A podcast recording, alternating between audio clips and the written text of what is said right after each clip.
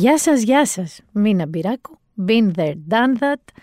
Και να πω ως podcast της ξενιτιάς ότι ξέχασα να χαιρετήσω και τη Βαρκελόνη και έλαβα δύο παράπονα από Βαρκελόνη, ότι αυτούς τους άφησα απ' έξω. Βοήθειά σας και εσάς που ενημερώνεστε από μένα. Να πω όμως και ένα μεγάλο μεγάλο φιλί στη φίλη μου την Μπέννη, την αδερφή της Σουζάννας, το χρώσταγα και αυτό. Και να πάμε λίγο σε... Θα ξεκινήσουμε ανάποδα, δηλαδή θα ξεκινήσουμε από πιο τωρινά γεγονότα και μετά θα περάσουμε στα ongoing που συμβαίνουν στη ζωή μας. Πάμε λίγο έτσι να μπούμε σε ένα κλίμα αντίθετο από αυτό που συμβαίνει. Δεν κάνει κρύο στην Ελλάδα Κρύο δεν έκανε ποτέ Έλα απόψε για να νιώσεις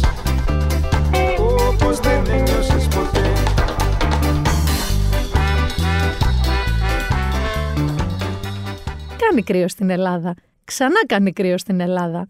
Κάνει κρύο στην Ελλάδα παρά το ότι και ο κύριος Μητσοτάκης είπε ότι εντάξει τελειώνει τώρα λέει ο χειμώνας σε σχέση με τις αυξήσεις των τιμών στα πετρέλαια θέρμανσης, στα αέρια, στο ε, βενζίνη, θα τα πούμε και αυτά μετά.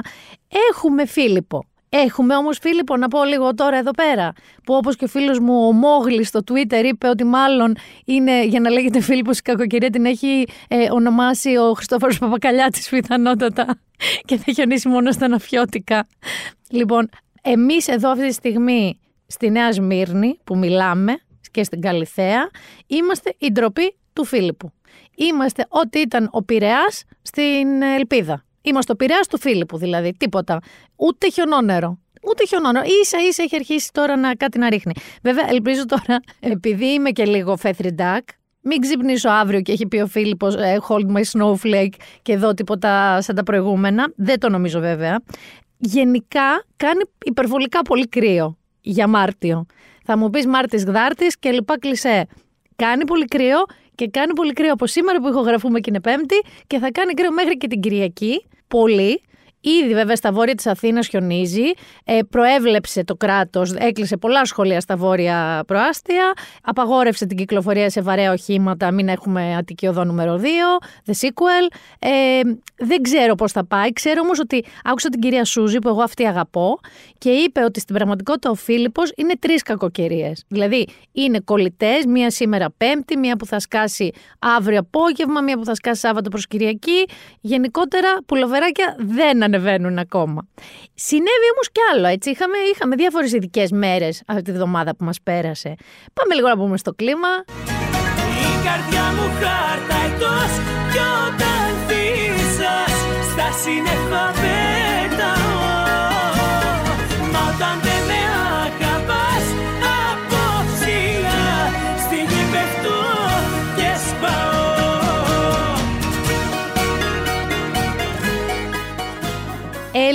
Έλλη, Έλλη μου έχεις τάξει ότι θα έρθεις καλεσμένη σε αυτό το podcast.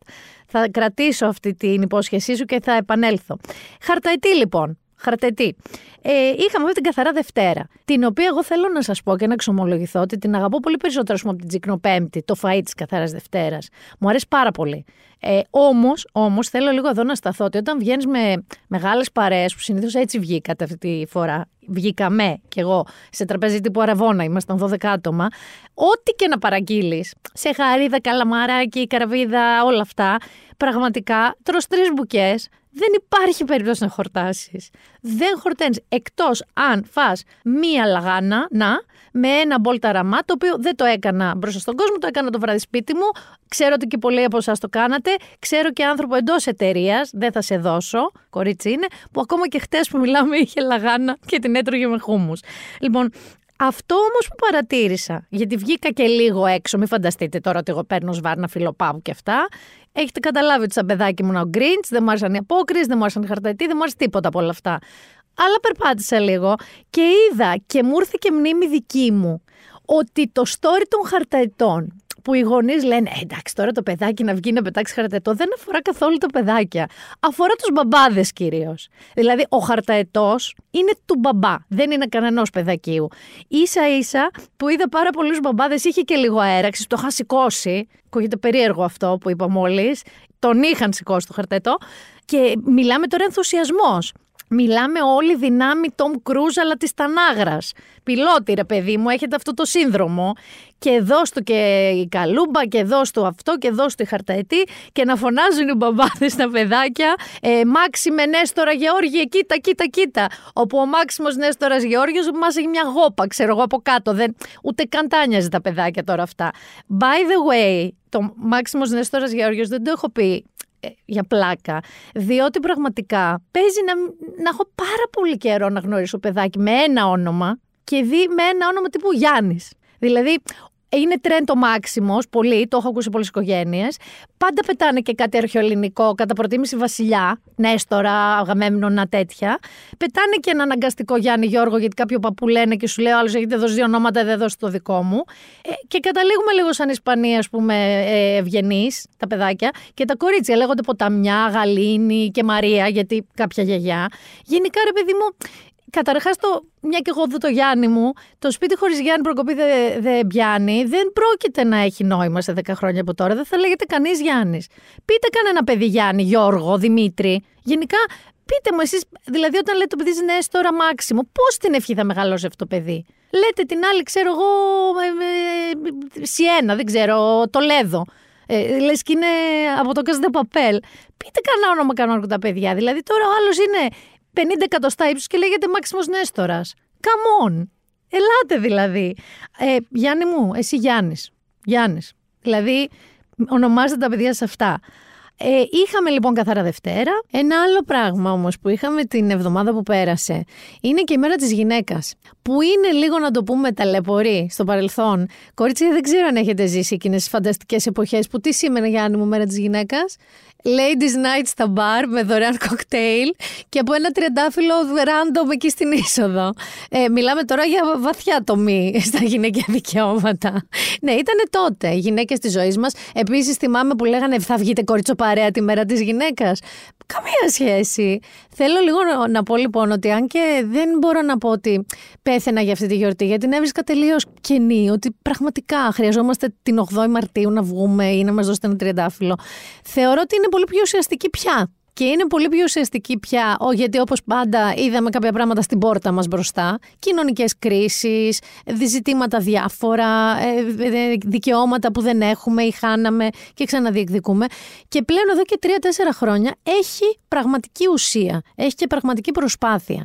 Οπότε, εντάξει, τουλάχιστον έχουμε χάσει αυτό το δωρεάν κοκτέιλ και το Ladies Night. Όμως, αποφάσισα λίγο να ασχοληθώ περαιτέρω εξαιτίας μιας δράσης της BSB. Α έχει περάσει η μέρα της γυναίκας. Γιατί θα καταλάβετε γιατί. Ε, Τιμώντας λοιπόν τη μέρα της γυναίκας η BSB, δημιούργησε μια συλλογή από τέσσερα διαφορετικά t-shirts που είναι αποτέλεσμα της σύμπραξής της με διάφορους designers και καλλιτέχνες. Συγκεκριμένα έχουμε την conceptual artist και designer την Καρολίνα Τυροβίθη, πολλά φιλιά Καρολινάκη, η οποία σχεδίασε ένα πολύ ωραίο t-shirt με ένα κεραυνό που λέει Power. Την οικαστικό Αγγελική Αγγελίδη, η οποία έχει κάνει με ένα πιο arty print, με πολύ χρώμα και flow. Το creative art director Θοδωρή Λαλάγκα, έχουμε φάει ψωμικιαλάτι με το Θοδωρή, ο οποίος έκανε πιο urban graffiti, είναι πιο αμερικανοειδής, που είναι love over fear και μιλάει για την νίκη της αγάπης πάνω από το φόβο και για το πώς οι γυναίκες είναι όντα τόσο δυνατά και τόσο πυρηνικά σημαντικά στον κόσμο που δεν πρέπει να ζουν υπό καθεστώς φόβου. Και βέβαια και το δημιουργικό team, τους designers της BSB, που φτιάξε ένα τη με τη λέξη δύναμης. Αυτό λοιπόν πέραν το ότι μου άρεσε γενικότερα σαν σύμπραξη, γιατί είναι πολύ καλοί οι designers και καλλιτέχνες οι άνθρωποι αυτοί, είναι με στόχο να ενδυναμώσει την γυναίκα της σύγχρονης εποχής, που στην ουσία παλεύει για έναν κόσμο πρώτον χωρίς βία, βασικότατο, αλλά και χωρίς στερεότυπα και διακρίσεις. Δηλαδή να υπάρχει μια ελευθερία, ρε παιδί, μια αυτοδιάθεση στις γυναίκες.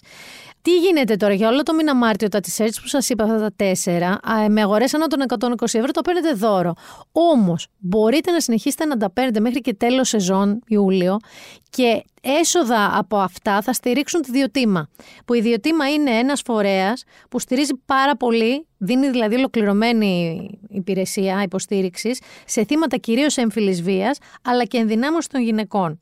Και έχω και άλλο λόγο που ήθελα να αναφερθώ στο συγκεκριμένη ενέργεια της BSB. Διότι είναι μια εταιρεία που έχει και γυναίκα πρόεδρο και γυναίκα καλλιτεχνική διευθύντρια, creative ε, director. Ε, είναι η κυρία Σοφία Μπιθαρά και η οποία γενικά στείνεται με πολλή ευαισθησία απέναντι σε διάφορα κοινωνικά ζητήματα και δράσεις. Μου άρεσε λοιπόν πολύ η προσέγγιση της γιατί ένα άλλο ζητούμενο που οι γυναίκες τραβάμε και περνάμε είναι το τι φοράμε. Από το εντάξει, τι φόραγε, δες τι φόραγε και ψαχνόταν και τέτοια το κλασικό, που πλέον αυτό το έχουμε καταρρύψει, αλλά γενικά τι σημαίνουν τα ρούχα μιας γυναίκας. Και λέει λοιπόν η κυρία Μπιθαρά ότι η μόδα δεν είναι μόνο ρούχα, είναι πολλά περισσότερα, είναι τρόπος σκέψης, τρόπος έκφρασης και στάση ζωής. Ο τρόπος που επιλέγει να ντύνεται μια γυναίκα λέει πολλά για την προσωπικότητά της και περνάει μηνύματα στην κοινωνία. Αφιερώνουμε αυτή την ημέρα στη γυναίκα που μάχεται σε όλα τα μέρη του πλανήτη για την επιβίωση, την προσφορά, την πρόοδο και για ένα καλύτερο μέλλον. Και καταλήγει λέγοντας κάτι που το πιστεύω πάρα πολύ. Πάρα πολλά χρόνια, παιδιόθεν, αλλά τώρα αρχίζουμε και το πιστεύουμε περισσότερες και είναι πιο ηχηρό. Λέει λοιπόν ότι πιστεύω ότι οι γυναίκες έχουν τεράστια δύναμη μέσα τους και έχουν τις ικανότητες να μας εξελίξουν σαν κοινωνία, αρκεί να λειτουργούν σαν ισότιμα μέλη μέσα σε αυτή. Οι γυναίκες έχουμε πάρα πολλές ιδιότητες, οι οποίες φαίνονται επιμέρους με ότι καταπιανόμαστε. Δεν έχουμε φτάσει ακόμα στο σημείο, Γιάννη, να δικούμε χώρες όπως θα έπρεπε, που πιστεύω θα ήταν πολύ καλύτερα τα πράγματα.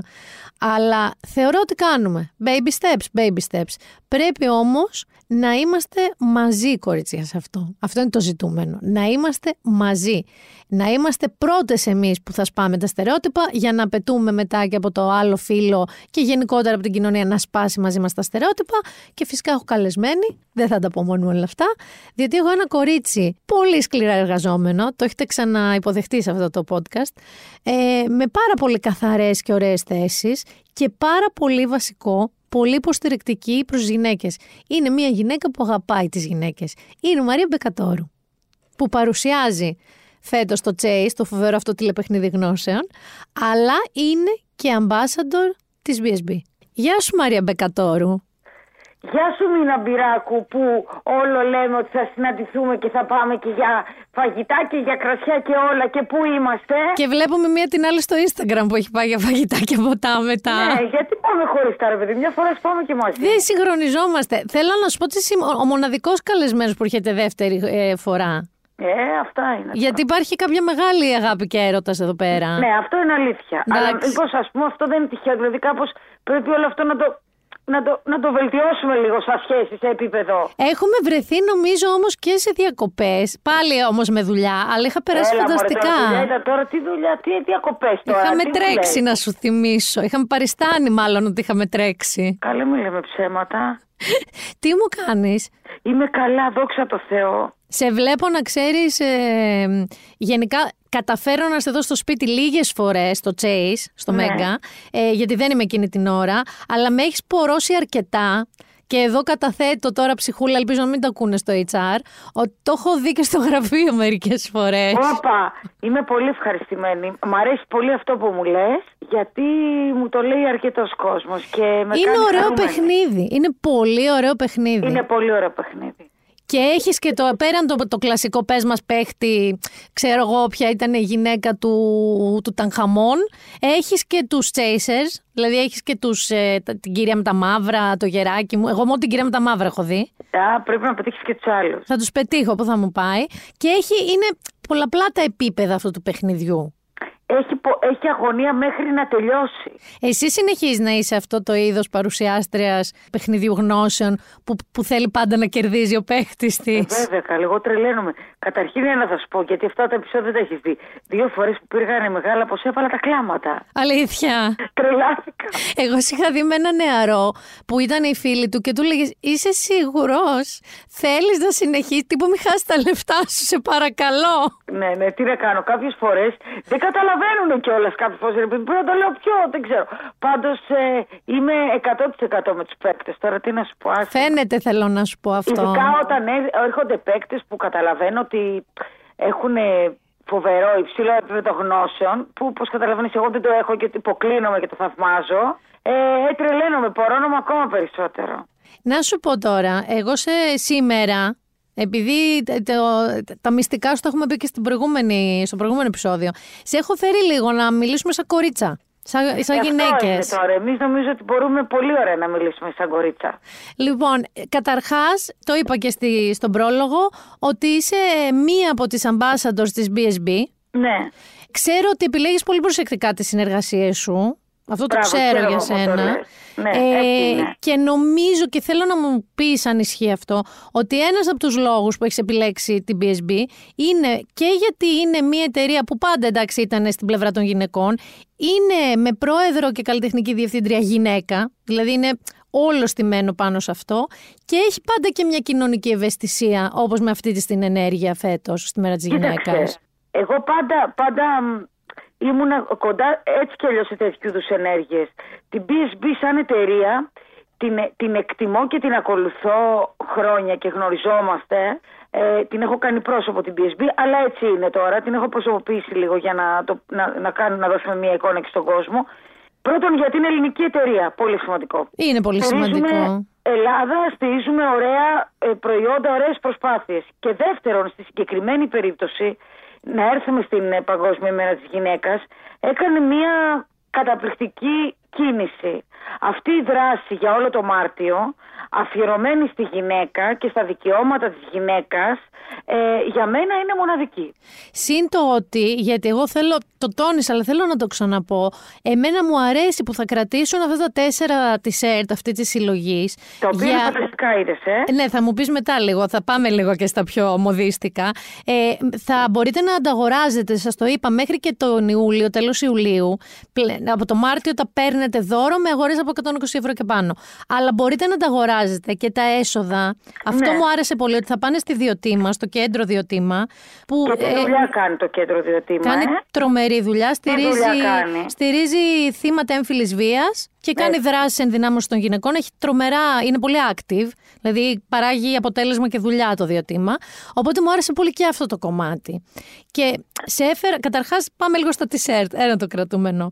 Εσένα ποιο είναι το αγαπημένο σου; Ε, να πω αλήθεια τώρα, επειδή, όχι επειδή είναι φίλη μου, αλλά επειδή μου άρεσε περισσότερο της Αγγελικής Αγγελίδη, Α, το οικαστε... εσένα σου άρεσε το πιο άρτη της που είναι οικαστικού. πιο, αυτό, επειδή είναι πιο άρτης, είναι λίγο πιο, είναι λίγο πιο φευγάτο. Ναι, είναι, έχει όλα Αυτό. αυτά τα χρώματα που είναι σαν Μου κυματισμοί. αρέσουν όμως όλα πάρα πολύ. Δηλαδή θέλω να σου πω ότι και τα τέσσερα τα έχω φορέσει και ξέρω ότι και τα τέσσερα θα, μου στρο... θα με στροφεύσουν άνοιξη καλοκαίρι. Μέσα από σακάκι, με τζιν, τέλεια. Σακάκι και είναι ωραία τώρα. Έχει βγάλει και η BSB πάρα πολύ ωραία κουστούμια χρωματιστά. Α, και αυτό.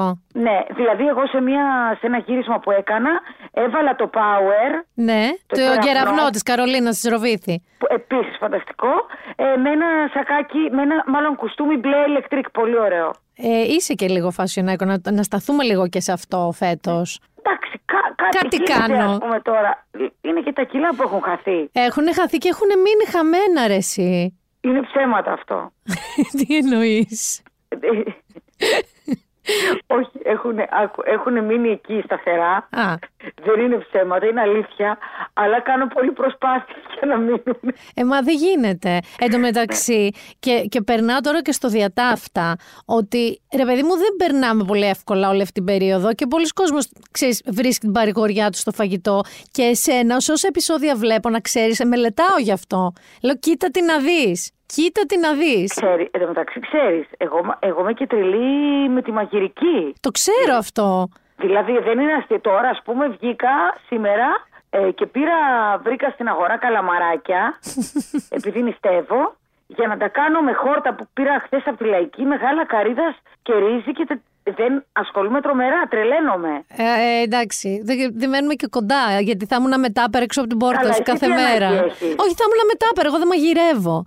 Και μια και λέμε αυτά, θέλω λίγο να, να πάμε στο, στο φετινό, στο concept της φετινής μέρας της γυναίκας, η οποία τέλος πάντων κορίτσια μην τώρα τρελαθούμε στην ιστορία, αλλά η πρώτη πρώτη φορά που δημιουργήθηκε έτσι μια κινητοποίηση μαζική γυναικών που ήταν στη Νέα Υόρκη, τα ζητούμενά τους ήταν κυρίως δικαίωμα της ψήφου τότε, ίσες ε, λιγότερες ώρες δουλειάς και περισσότερη αμοιβή. Ναι, Γιατί ήταν ναι. πάντα ρηγμένες σε σχέση με τους άντρες και σε σχέση με το σύμπαν, μπορώ να πω τότε. Ναι, βέβαια, βέβαια. Και θέλω λίγο να κάνω fast forward τώρα στο 2022, που ναι, περνάμε μια δύσκολη ε, έτσι περίεργη περίοδο, εδώ και χρόνια, εδώ και δύο-τρία χρόνια, στο κομμάτι της γυναικείας ενδυνάμωσης. Αλλά ρε Μαρία, θέλω να σε ρωτήσω αν έχεις και εσύ την ίδια έτσι αίσθηση, ότι υπάρχουν δύο πολύ βασικές διαφορές. Η μία είναι ότι οι γυναίκες πια έχουν φωνή. Οι γυναίκες μιλάνε, οι γυναίκες διεκδικούν. Δεν τα λένε δηλαδή μόνο μεταξύ τους, με την κολλητή τους, με την αδερφή τους στο σπίτι. Οι γυναίκες μιλάνε. Και το άλλο που έχω παρατηρήσει και πολύ έχει αρχίσει και μου αρέσει και το βλέπω, είναι ότι και λαμβάνουν πολύ μεγάλη στήριξη από την κοινή γνώμη, από πολύ μεγάλη μερίδα της κοινής γνώμης και των media και των social media, αλλά είναι και πιο δεμένες μεταξύ τους. Και εμένα αυτό με κάνει αρκετά πιο αισιόδοξη για το μέλλον. Ε, συμφωνώ σε όλα. Εγώ θέλω να σου πω ότι ε, μέσα σε, σε όλη αυτή την, ε, την κρίση, την παγκόσμια κρίση που περνάμε, ήρθε και μία εσωτερική κοινωνική κρίση θα πω στην Ελλάδα. Έτσι κάπως το αντιληφθήκα εγώ. Ναι, Με παγκοσμίως όλες αυτές κιόλας, τις αλλά και στην εξελίξεις Ελλάδα των τελευταίων- σίγουρα. Ναι, των τελευταίων χρόνων που μας οδήγησε όμως στο να μην τρεπόμαστε και να μην φοβόμαστε. Και επειδή είπες ότι δεν τα λένε με τις φίλες τους, εγώ θα πω ότι σε πιο προχωρημένες περιπτώσεις οι γυναίκες κλαίγαν μόνες τους στα δωμάτια τους. Ναι, βέβαια. Ε, οπότε σε αυτό το κομμάτι υπάρχει νίκη. Και νιώθω ότι πλέον οι περισσότερες γυναίκες έχουν αυτοπεποίθηση. Ακόμα και οι γυναίκες που ήταν κλεισμένες σε μια κοινωνία άλλη, Πιο μικρή. πιο μικρή και ε, πιο προστατευμένη τελικά δεν ήταν, αλλά πολύ πιο περιορισμένη, τώρα μπορούν να βγουν και να μιλήσουν. Και για μένα αυτό είναι πάρα πολύ σημαντικό. Και αν είναι κάτι να μνημονεύσουμε για την Παγκόσμια ημέρα της γυναίκας, νιώθω ότι είναι αυτό. Επίσης να σε ρωτήσω κάτι. Εγώ θέλω λίγο να σταθούμε γιατί έχει πάει λίγο πιο πίσω ίσως αυτό λόγω της κοινωνικής κρίσης που περιέγραψες. Ε, θέλω λίγο να σταθούμε και στη γυναίκα, στο χώρο της δουλειάς. Βεβαίως και θέλω και εγώ πολύ. Γιατί και εσύ και εγώ είμαστε σε δύο χώρους δουλειάς ε, με πολύ κοινό background απ- από τα δικά σου, από το δικό σου παρελθόν ως δημοσιογράφου. Που η αλήθεια είναι ότι οι γυναίκες λουζόμασταν λίγο αυτό που λέμε τι- το πατρονάρισμα. Άμα ήσουν και λίγο χαριτωμένοι και μικροκαμωμένοι, ήταν και λίγο πε- μπαμπαδίστικο πατρονάρισμα. Ξέρεις, σαν να όλο αυτό να Όχι, σήμαινε. ξέρω, το έχω ζήσει ακριβώς Ναι, έτσι. ότι Μου είσαι περιγράφει τη ζωή μου. ε, γλυκούλα, καλούλα, αλλά εντάξει μωρέ τώρα, κατάλαβες. Ναι, Δεν ναι, θα έτσι κάνει και είναι. πολλά πράγματα, να τις λέμε εμείς τι να κάνει, ας πούμε. Ναι, ναι, ναι. Ναι, ναι, ναι. Ε, αισθάνεσαι ότι και αυτό πιστεύεις ότι έχει αλλάξει; Γιατί στην Ναι. Ελλάδα είναι, είναι έντονη η δράση πια και για την ισότητα στις πληρωμές μεταξύ αντρών και γυναικών του μισθού, αλλά και για τη δυνατότητα να διεκδικούν γυναίκες θέσεις, ξέρεις, ε, πιο executive, πιο σημαντικές, πιο διοικητικές, γιατί γι' αυτό δεν το είχαμε. Κοίταξε, καταρχήν να πούμε κάτι πάρα πολύ σημαντικό, το ότι είναι γυναίκα η πρόεδρος Δημοκρατίας. Ναι, είναι. Είναι μια μεγάλη αλλαγή.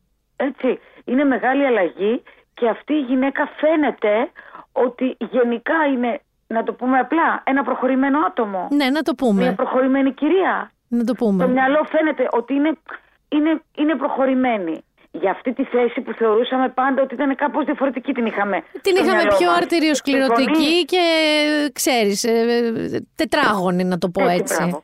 Ε, ε, αν- αν ξεκινήσουμε λοιπόν από αυτό και αυτό είναι μια πολύ ωραία εξέλιξη για τη χώρα μας.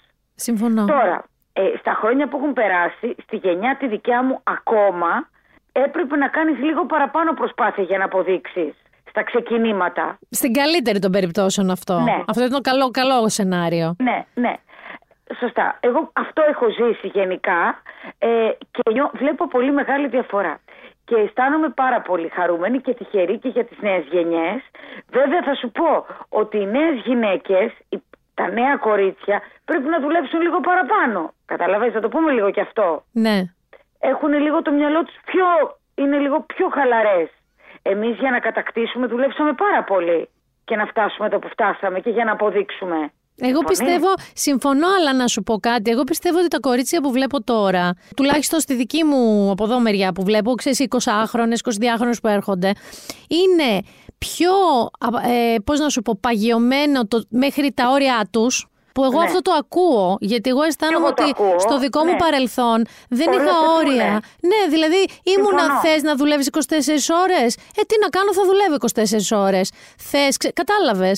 Έχουν Συμφωνώ κάποια σε αυτό. ζητούμενα που εγώ τα ακούω και τα σέβομαι και αισθάνομαι Ε, σε αυτή ότι. την ηλικία που λες, συγγνώμη που σε διακόπτω, τα πράγματα είναι πιο βατά. Εγώ σου μιλάω για τα κοριτσιά τα πιο μικρά, τα 15, τα 16, Ναι. που τώρα φτιάχνουν στο μυαλό τους τι κοινωνικά, πώς θα ας πούμε, προσανατολιστούν και πώς θα σταθούν. Ναι, ναι, ναι.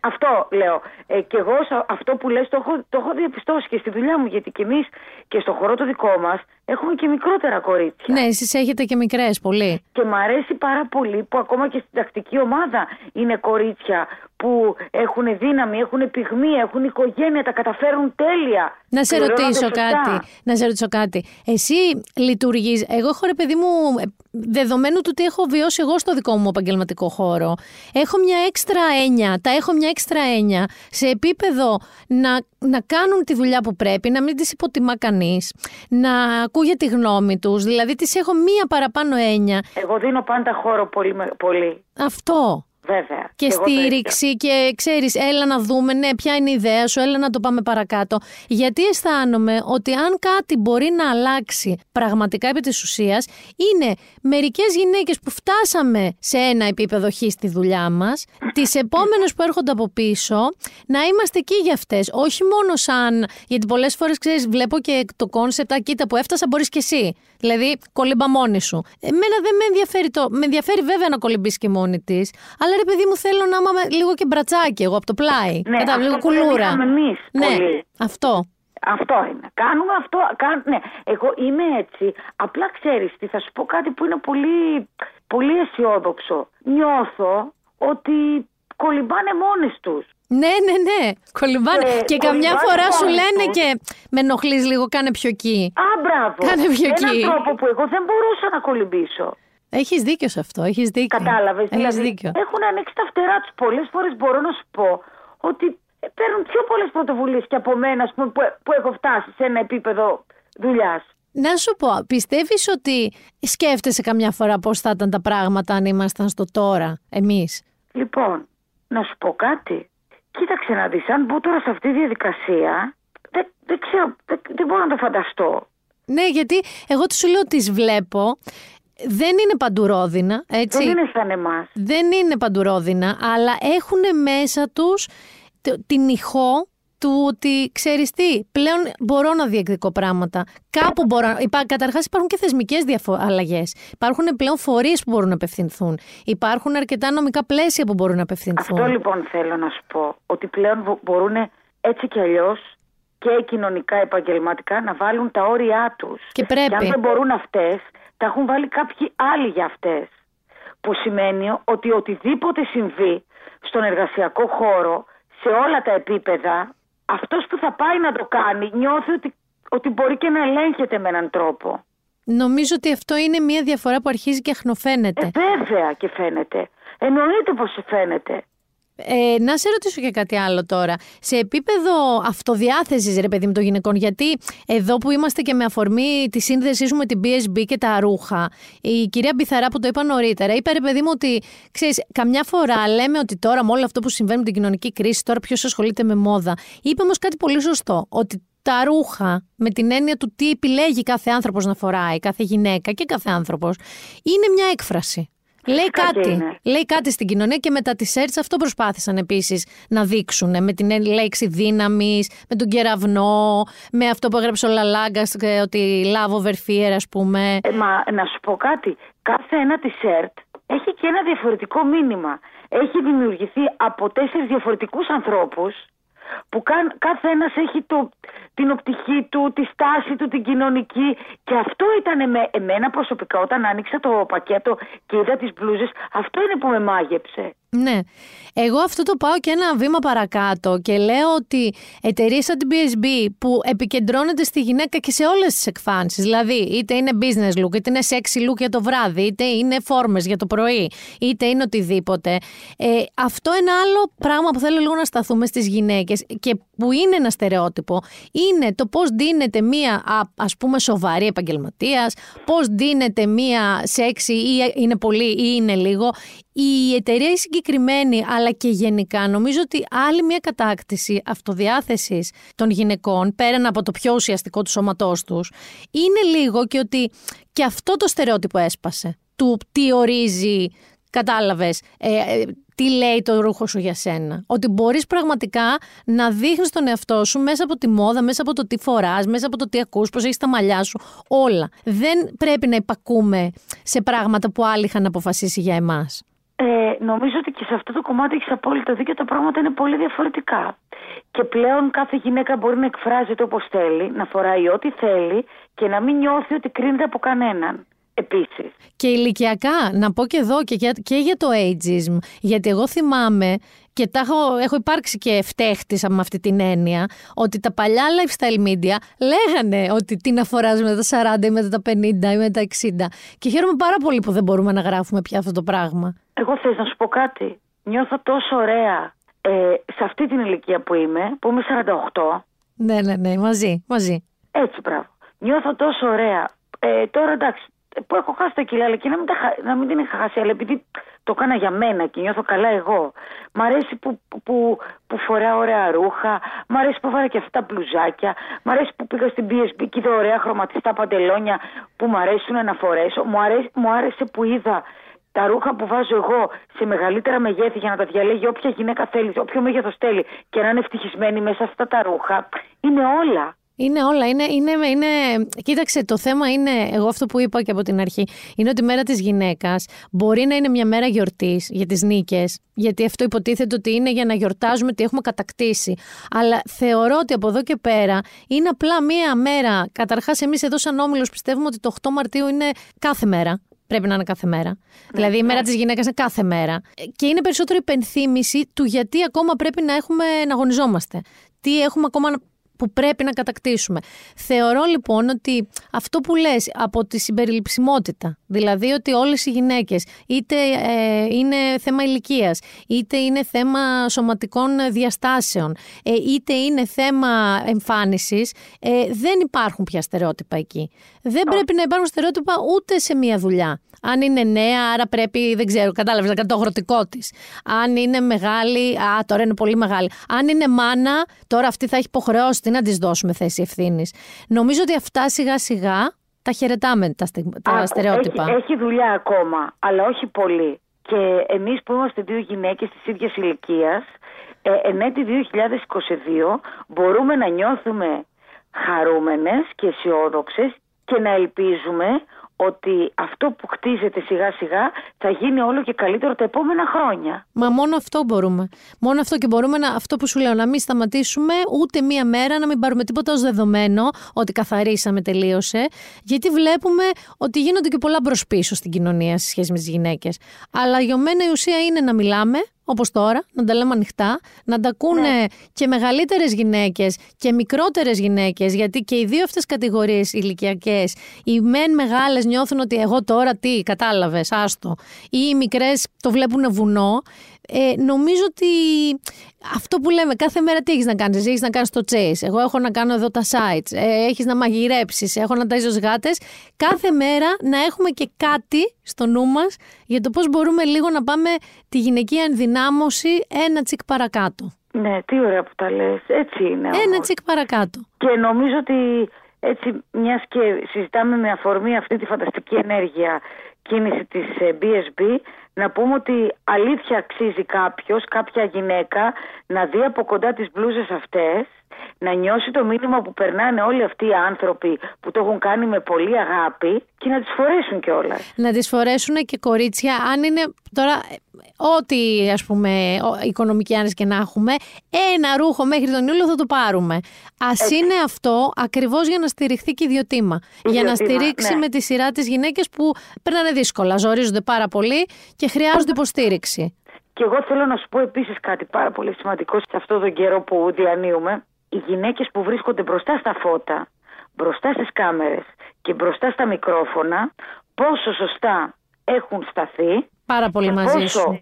σωστά έχουν αντιμετωπίσει ε, όλα αυτά τα γεγονότα, να μην τα περιγράψουμε, όλα αυτά τα γεγονότα που έχουν συμβεί, που σε ορισμένες περίπτω- περιπτώσεις ήταν και τραγικά, έτσι, στη, στη ζωή μας το τελευταίο καιρό. Ε, συμφωνώ την πάρα επικαιρότητα. πολύ. Και Πόσο χαίρομαι, κυρίες, πόσο αξιοπρεπείς, χαίρομαι και για πόσο ένα υπέροχες, παραπάνω. πόσο δίκαιες. Χαίρομαι και για ένα παραπάνω λόγο. Γιατί αναδείχθηκαν ε, γυναίκες και παρουσιάστριες που δεν είναι του ειδοσιογραφικού και σταθήκανε πολύ πιο ουσιαστικά και γενναία και απόλυτο δίκιο. θαραλέα από πολλά ειδησιογραφικά τμήματα. Ε, είπανε Έτσι τη είναι. γνώμη τους, πατήσανε πάνω στη γνώμη τους και ήρθανε κάποια στιγμή σε ένα σημείο να μην μπορεί και κανείς να πει από πού και ως που αυτή λέει τώρα τέτοια. Και να σου πω, πες τώρα, επειδή λέμε με- να μεταφέρουμε τον εαυτό μας, τα νιάτα μας στο τώρα. Έτσι, αν ήμασταν εμείς τώρα, σε αυτή τη φάση, μη- νέες, Ναι, στο ξεκίνημά μας, δεν θα νιώθαμε, ρε παιδί μου, πιο δυνατές. ναι. Γιατί θα νιώθαμε ότι είναι μεγάλο μέρος της Το χώρο κοινωνίας. μας. Βέβαια. Ότι έχουμε ανθρώπους οι οποίοι δεν θα κλείσουν το στόμα τους, θα Ναι. μας ακούσουν, θα μας στηρίξουν, θα μας βοηθήσουν. Και αυτό εγώ λέω σε όλες τις γυναίκες, σε όποια δουλειά και να είναι, σε όποια δουλειά και να είναι, σίγουρα έχετε γύρω σας και άλλες γυναίκες. Σίγουρα έχετε και γυναίκες σε κατώτερη θέση και γυναίκες σε ανώτερη θέση.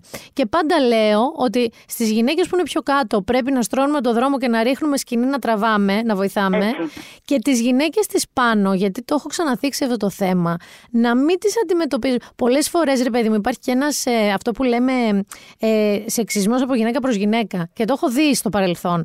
Ότι αν μια εγώ. γυναίκα είναι σε διευθυντική θέση, αναπαράγουμε πολλές φορές, γιατί κάτι δεν μας αρέσει, κάτι διαφωνούμε, ε, διάφορα στερεοτυπικά που λένε άντρες. Ξέρεις, οι γυναίκες, άμα είναι πολύ αυστηρές, είναι ιστερικές.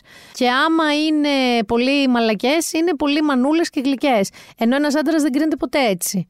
Συμφωνώ. Άρα, εγώ λέω να αντιμετωπίζουμε κάθε γυναίκα με την επαγγελματική της οντότητα και αξία. Αυτό. Έτσι. Και να βοηθάμε εκεί που πρέπει να βοηθάμε. Και εδώ σου λέω, εγώ εκτιμώ πολύ την κυρία Μπιθαρά γι' αυτό που είναι σε αυτή τη θέση που είναι. Όχι, ε, και, και εγώ την εκτιμώ και εκτιμώ πάρα πολύ γενικά την, την απόφασή τους, την κίνησή τους να στηρίξουν το, πο- πο- το- τόσο πολύ τις γυναίκες φέτος και να, να πούμε για άλλη μια φορά ότι αυτή η ενέργεια τρέχει, ισχύει για όλο τον Μάρτιο, έτσι. Για όλο το Μάρτιο και μετά για όλο τη σεζόν, μέχρι και τελειουλίου. Ναι, ναι, βέβαια, βέβαια. Εγώ εννοείται. να ξέρεις, θα το πάω εκεί. Δεν θα, θα πάω να αγοράσω και το t-shirt μετά. Δηλαδή, όποιο δεν έχω, θα πάω να τα αγοράσω μετά για να πάνε και λεφτά στη διοτήμα. Και να κάνουμε και τα δώρα μας έτσι. Ε, αμέ, αμέ, αμέ. Έτσι, μπράβο. Έχω βάλει στο μάτι, εγώ τώρα έχω του Θοδωρή, του Λαλάγκα και θα έχω βάλει στο μάτι της Καρολίνας στον κεραυνό για επόμενο. Είναι πάρα πολύ ωραία. Πα- Είναι όλα φανταστικά, αλήθεια, είναι φανταστικά. Εγώ είμαι πολύ χαρούμενη που τα έχω. Έκανα σαν μικρό παιδάκι. Εσύ κάνεις φάνταζια μικρό παιδάκι και θεωρώ Όχι, εκεί μου ότι άρεσε που τα αυτά, φόρεσα και αυτά, Εντάξει, αυτά εντάξει. που σου λένε πώς κρατιέσαι προς αυτό, εγώ ξέρω ότι είναι, είναι αυτό που λένε το glow from within. Είναι η από μέσα παιδικότητα, είναι η καθαρότητα, πάρα πολύ βασικό πράγμα. Ε, το καλύτερο μπότοξ είναι αυτά τα δύο, να ξέρεις. Εντάξει, μπορώ να σου πω ότι τώρα που τα συνειδητοποιώ όλα αυτά ότι τα έχω, νιώθω πολύ ωραία. Και φαίνεται, όπως λένε, βγαίνεις στη σκηνή, στη σκηνή του Chase.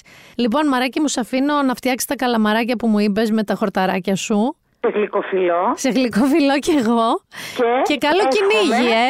Άμεσα Ναι, να πιούμε έναν καφέ. Θα το κάνουμε, αγάπη μου, μετά τις Δύο έρθει μα. γυναίκες, ρε παιδί μου. Α φανταστεί και ο κόσμος τώρα, μια και είμαστε και μιλάμε με τις γυναίκε. Δύο γυναίκες τώρα της ίδιας ηλικίας, μικροκαμωμένες που μοιάζουν, να πίνουν ένα ωραίο καφέ στο κέντρο της Αθήνας. Α, θες να το κάνεις και εικόνες τώρα στον κόσμο; Εικόνα με τις μπλούζες μας. Με τις βλούσε Εγώ θα μας. βάλω τη Αγγελικής, εσύ βάλε τη Θοδωρή, δεν ξέρω. Εντάξει. Αγγελίδη, εκεί Done. πάμε. Done. Σε Έγινε. φιλώ πολύ πολύ, ε. Σε φιλό και σε αγαπώ, μωρό μου. Γεια. Αγάπη μου. Γεια. Φιλιά. Και επειδή είπαμε πολύ ωραία και σοβαρά και, και ενδιαφέροντα και αστεία πράγματα με τη Μαρία Μπεκατόρου για τη γυναίκα και τη θέση της και τη μέρα της γυναίκας και όλα αυτά, θέλω λίγο να σας το χαλάσω. Γιατί την cringe θα ήμουνα. Ε, θέλω λίγο να ακούσετε αυτό. γυναίκα Μια δυνατή γυναίκα Κάνει για άντρες δέκα Προσέχει. Τα δύσκολα κατέχει. Στα πάντα συμμετέχει. Αντέχει. Σαν βρέχει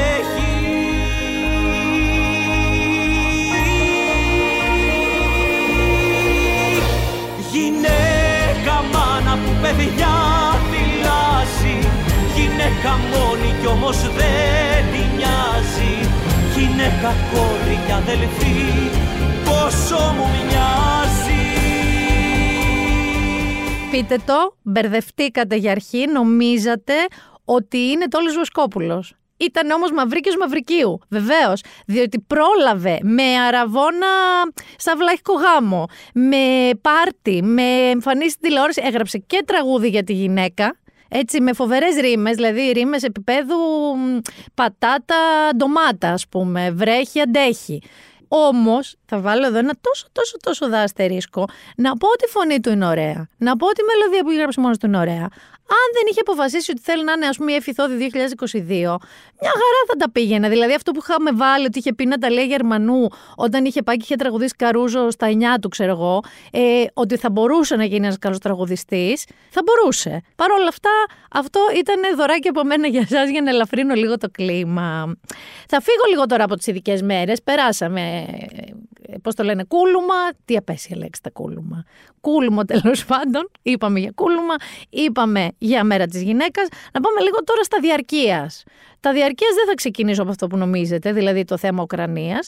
Θα πάω λίγο ένα, ένα τσικ στον κορονοϊό, με τον οποίο δεν ασχολείται άνθρωπος. Κανείς όμως, τίποτα. Δηλαδή και που μας λένε τα κρούσματα κάθε μέρα, χάρη μας κάνουν. Να πούμε εδώ τα καλά.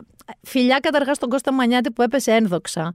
Το φίλο εδώ ε, δημοσιογράφο του News 24 ο οποίος στο Twitter είχε σηκώσει να ένα λάβαρο ως είμαστε εμείς που δεν έχουμε κολλήσει ποτέ. Την έφαγε ο Κώστας. Εντάξει, γεια σου Κώστα μου. Ξέρω ότι πέρασε, ξέρω ότι είσαι ήδη αρνητικό. Εγώ κρατάω ακόμα το λάβαρο, θέλω να πω. Και επειδή εγώ είμαι ο Φετεντάκ, πολύ πιθανό είναι, ξέρω εγώ, μέχρι να ακούσετε εσείς αυτό το podcast να έχω κολλήσει κι εγώ. Δεν έχω ακόμα. Να πούμε ότι οι σκληροί δείκτες έχουν πέσει. Δηλαδή έχουμε 50 νεκρούς τη μέρα ή 60 ανάλογα με τη μέρα. Όχι ότι αυτό είναι αρκετά κάτω, αλλά ας πούμε ότι κάπως έχουν πέσει. Διάβασε βέβαια μια φοβερή έρευνα που με έχει αγχώσει πάρα πολύ. Περισσότερο από οτιδήποτε θα έλεγα. Ξέρεις εσύ Γιάννη ότι όπως και να έχεις νοσήσει, είτε πολύ ελαφρά είτε πολύ βαριά πιο πριν, ότι συρρυκνώνει το εγκέφαλό σου. Δηλαδή αυτό μου λείπε. Φυραίνω που φυραίνω. Σας είπα, έχω κατεβάσει εκείνο το app, το peak, να εξασκώ το κεφάλι μου. Αυτό να με βρει. Λέει ότι μαζεύεται, συρρικνώνεται ο εγκέφαλος. Είχαμε δει και εκεί που συρρικνώνεται και το μόριο, το ανδρικό. Θυμάστε και κάτι άλλο που είχε γίνει. Εμένα δεν με αφορά ιδιαίτερα αυτό, διότι κυρίως δεν έχω μόριο, αλλά δεν το πιστεύω και πάρα πολύ. Ο εγκέφαλος όμως λέει ότι στους ελαφρά, που το έχουν περάσει ελαφρά λιγότερο και σε αυτούς που το έχουν περάσει βαριά περισσότερο, μ, συρρικνώνεται σε συγκεκριμένα σημεία που είναι η όσφρηση. Οκ. Γιατί περισσότερες αρνητικές μυρωδιές έχουμε γύρω παρά καλέ, ειδικά το καλοκαίρι σε μέσα μαζικής μεταφοράς. Ε, αλλά και το σημείο της συγκέντρωσης που συγκεντρωνόμαστε. Υπήρχε ένας όρος στις αρχές του κορονοϊού που λεγόταν COVID brain, ε, που ήταν fog. Είχες μια μίχλη στο κεφάλι, σου, δεν μπορούσες να συγκεντρωθείς κτλ. Και λένε μάλιστα ότι επειδή πια η έρευνα αυτή έχει πάει και έχει έρθει πολύ καιρό, έχουν πολλούς ασθενείς να μελετήσουν, οι πρώην ασθενείς, λένε ότι δεν ξέρουν αν αυτό επανέρχεται και ποτέ. Δηλαδή δεν έχουν δει κάποιος να επανέρχεται αυτή η συρρήκνωση, να ξανανοίγει το κεφάλι. Ε, μπορώ να σας πω ότι αυτή τη στιγμή που μιλάμε, αυτό είναι η μεγαλύτερη μου έννοια, αν κολλήσω. Κώστα να κοιτάξεις το κεφάλι σου λίγο. Όμως, εγώ έχω άλλο θέμα τώρα. Διότι τα μέτρα τα έχουμε χαλαρώσει σε μεγάλο βαθμό και πολύ πριν το πει η κυβέρνηση, η οποία κυβέρνηση μέχρι στιγμής νομίζω έχει πει μόνο για τους εξωτερικούς χώρους, για τις μάσκες. Και όχι αν είναι συνοστισμός. Θέλω όμως εγώ να ρωτήσω κάτι. Ε. Έχουν επιτραπεί όρθιοι στα μπαρ, χωρίς μάσκα. Με μουσική. Μ; Ωραία. Εγώ που πάω πιλάτες σε ένα reformer, για όσους ξέρετε, είναι το κρεβατάκι που κάνουμε πιλάτες, πρέπει να φορά μάσκα. Δηλαδή, ένας άνθρωπος ο οποίος είναι μέσα σε ένα μπαρ και ουρλιάζει στα μούτρα κάποιου, Ντούα Λίπα ή Αντώνη Ρέμο, δεν μεταδίδει. Εμένα τώρα που είμαι ξαπλωμένη στο ένα κρεβατάκι σε απόσταση από τον άλλον, πιθανότατα το reformer ξέρω εγώ είναι super spreader. Για να το κάνω λίγο πιο λιανά να το νιώσετε, δηλαδή κάποιος που είναι σε ένα μπαρ και ουρλιάζει Γιάννη στη μούρη σου αυτό, Έσπασε η νύχτα σφιχτάτα Δυο μου μάτια Είπα δεν μπορεί όταν Θα ανοίξω αυτή η εικόνα Θα χαθεί ξέρεις με τον ταλκάτου τώρα, γιατί το έσπασε η νύχτα δύο κομμάτια, είναι που δίνεις, σηκώσει και το χέρι και φωνάζεις. Αυτός δεν μεταδίδει. Ενώ όταν εγώ είμαι ξαπλωμένη και ακούω αυτό, Εισπνοή. Εκπνοή. είναι πάρα πολύ επικίνδυνο. Δηλαδή, άμα κάποιος σου λέει εισπνό ύπνο, είναι πάρα πολύ επικίνδυνο. Λοιπόν, σας παρακαλώ πραγματικά και στην κυβέρνηση, αν κάποιος ακούει, επειδή θυμάμαι ότι σε όλη την πανδημία τα γυμναστήρια ήταν πάντα στην τελευταία, τελευταία, τελευταία τάξη. Δηλαδή, τελευταία ανοίγανε, τελευταία ε, ασχολιόντουσαν με τα μέτρα. Δεν έχει λογική να φοράμε μάσκα στο γυμναστήριο. Κάνουν σάουνα τα μάγουλά μου μόνα τους, ειδικά όταν εισπνέω και κουνέω μέσα στη μάσκα όλη την ώρα. Και πραγματικά δεν. Όχι, όχι. Δηλαδή, δεν πάω σε μπαρ και θα φοράω τη μάσκα μου εγώ στο πιλάτες.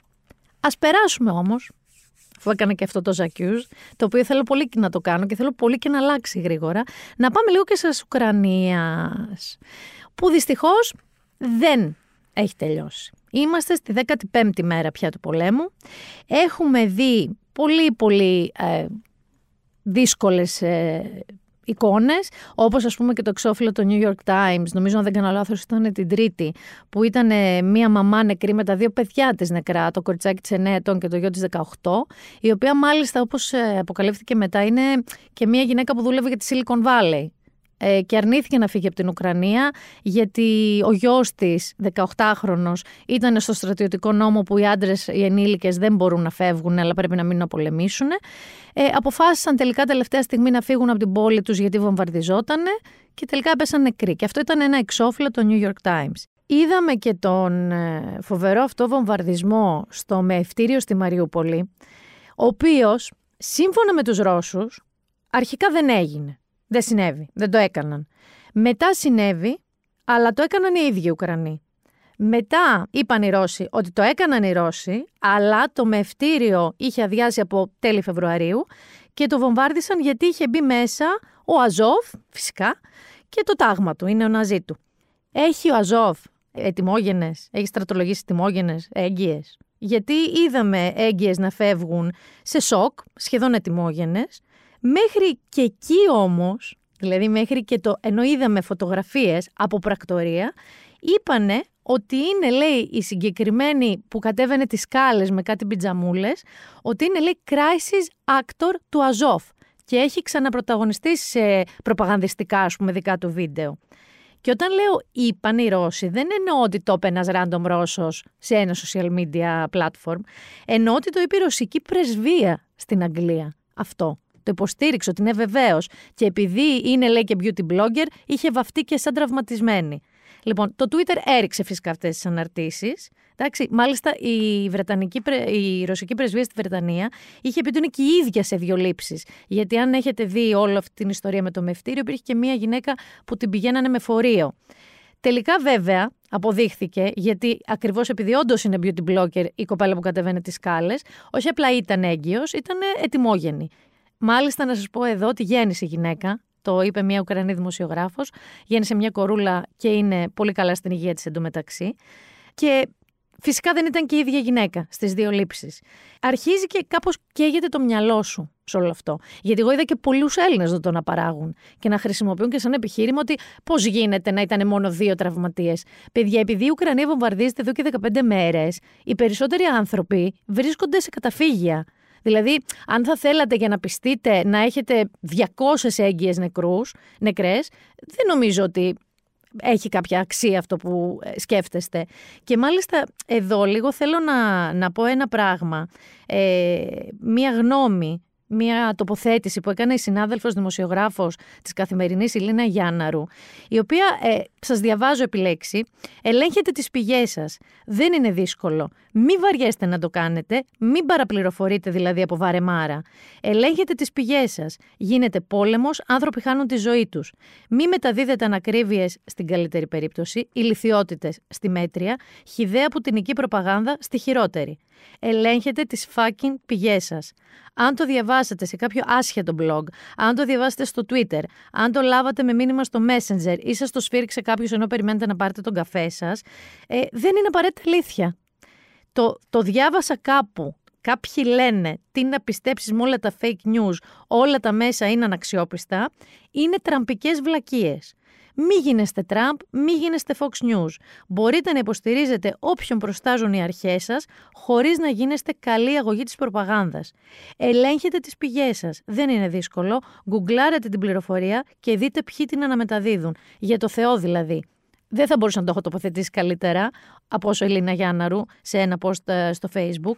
Ε, και θέλω να, να πω ότι εδώ καταλαβαίνω πόσο περίπλοκο και δύσκολο αρχίζει και γίνεται με όλη αυτή την προπαγάνδα. Όντως έχουν παιχτεί βίντεο από άλλα περιστατικά, βίντεο από ξέρω διαδηλώσεις στη Γερμανία για την κλιματική αλλαγή. Έχουν συμβεί τέρατα.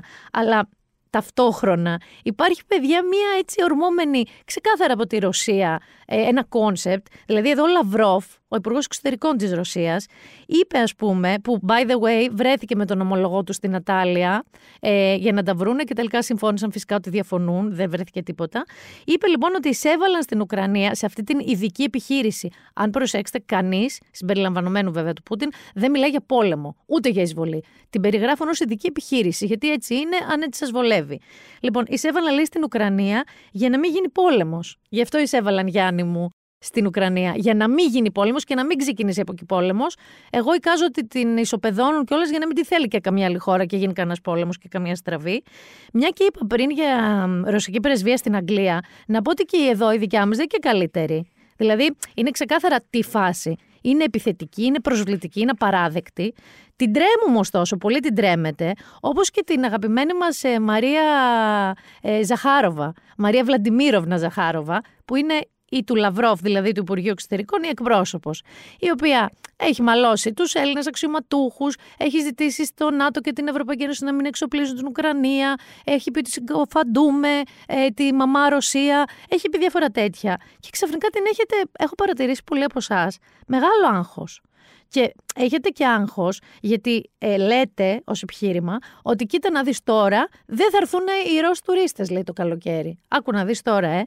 Δεν θα έρθουν, λέει, στη Χαλκιδική και στην Κρήτη. Είστε στα σωστά σας.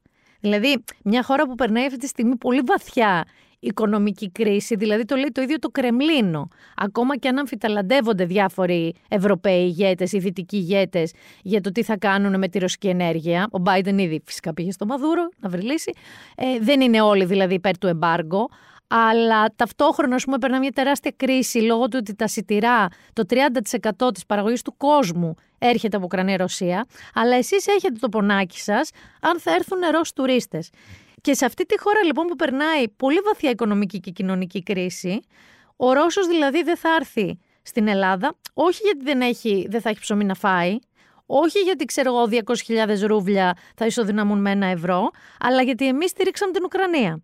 Δηλαδή δεν θα μπορέσει, δεν θα, επειδή στήριξαμε Ουκρανία δεν θα έρθει, αλλά αν δεν είχαμε στηρίξει Ουκρανία, πάμφτωχος και μετά από ένα πόλεμο θα ερχόταν γιατί σαν τη Χαλκιδική ως γνωστόν δεν έχει. Εδώ να πάμε λίγο και στην αντίπερα βέβαια. Γιατί και οι Ρώσοι που είναι πολλοί Ρώσοι που διαφωνούν με αυτόν τον πόλεμο. Μάλιστα πρόσφατα διάβασα και το είπε και πολιτική αναλύτρια της κρατικής τηλεόρασης της Ρωσίας. Ήδη και η κρατική τηλεόραση της Ρωσίας που στην αρχή της εισβολής μόνο ζαμπάνιες δεν άνοιγαν στα στούντιο, αρχίζουν και περιγράφουν ως πάρα πολύ τρομακτική την εικόνα που αρχίζει και σχηματίζεται ε, με τη Ρωσία, η οποία η Ρωσία πέραν του μευτηρίου που είπαμε, βαμβάρδισε ένα ψυχιατρικό νοσοκομείο, που ακόμα και αν είχαν πάει στα καταφύγια, θέλω να θυμηθούμε ότι μόλις λήξει κάπως αυτός ο πόλεμος, δεν θα αναστηλώθουν μόνα τους. Όταν έχεις ισοπεδός με ευτήρια, ψυχιατρικά νοσοκομεία, άλλες δομές, σχολεία, σπίτια, είναι, είναι συντρίμια. Δεν θα γίνουνε. Λοιπόν, ακόμα όμως και ο Ρώσος, ο οποίος διαφωνεί, είναι πολύ Ρώσοι και η κρατική τηλεόραση, όπως σας είπα, έχει αρχίσει κάποιοι, υπάρχουν τριγμοί, ότι είναι τρομακτικό και καταπιεστικό και για τους Ρώσους. Δεν θα περάσουν καλά. Και δεν το λέω εγώ. Το λέει ένα έτσι ε, ρωσικό, θα το περίγραφα, βορειοκορεάτικο βιντεάκι, που είναι ένας τύπος που δεν θες να τον πετύχεις, ρε παιδί μου, μπροστά σου. Είναι ένας, καταλαβαίνεις, ε, Γιάννη μου, είναι 300 κιλά μη, κολλητό μαύρο μπλουζάκι με ζήτα μπροστά, ξυρισμένο κεφάλι φυσικά, ο οποίος Πάμε να ακούσουμε λίγο, όχι ότι θα καταλάβετε, θα σας πω εγώ τι ακριβώς λέει. Спецоперация России на Украине – это следствие гибели более 14 тысяч человек на Донбассе, 150 ни в чем не повинных детей. Следствие прямой военной угрозы самой нашей стране. Ο οποίος λοιπόν αρχίζει και λέει ότι τα ένδοξα ρωσικά στρατεύματα θα καθαρίσουν την Ευρώπη από τους ναζιστές, τους νέο ναζιστές, όπως είχαν κάνει και στο Δεύτερο Παγκόσμιο Πόλεμο και ταυτόχρονα απειλεί τους, όπως τους λέει, ακτιβιστές που τολμάνε να ντρέπονται για αυτόν τον πόλεμο, την εισβολή της Ρωσίας στην Ουκρανία, λέγοντας ότι στην ουσία οι δρόμοι της Ρωσίας είναι η πίσω μεριά του ρωσικού στρατού και ο ίδιος και οι δικοί του δεν θα επιτρέψουν, θα προστατεύσουν τους δρόμους από τους διαδηλωτές εννοεί, οι οποίοι συλλαμβάνονται σοριδών, τα έχετε δει αυτά. Και καταλήγει σε αυτό εδώ το με πλάνα μπυρσίμ αλλά παλαιά πεδίων του Άρεος, σε αυτό το που πια είναι τελείως βορειοκορεάτικο, σε αυτό το κρεσέντο. За Россию! За президента! За Россию!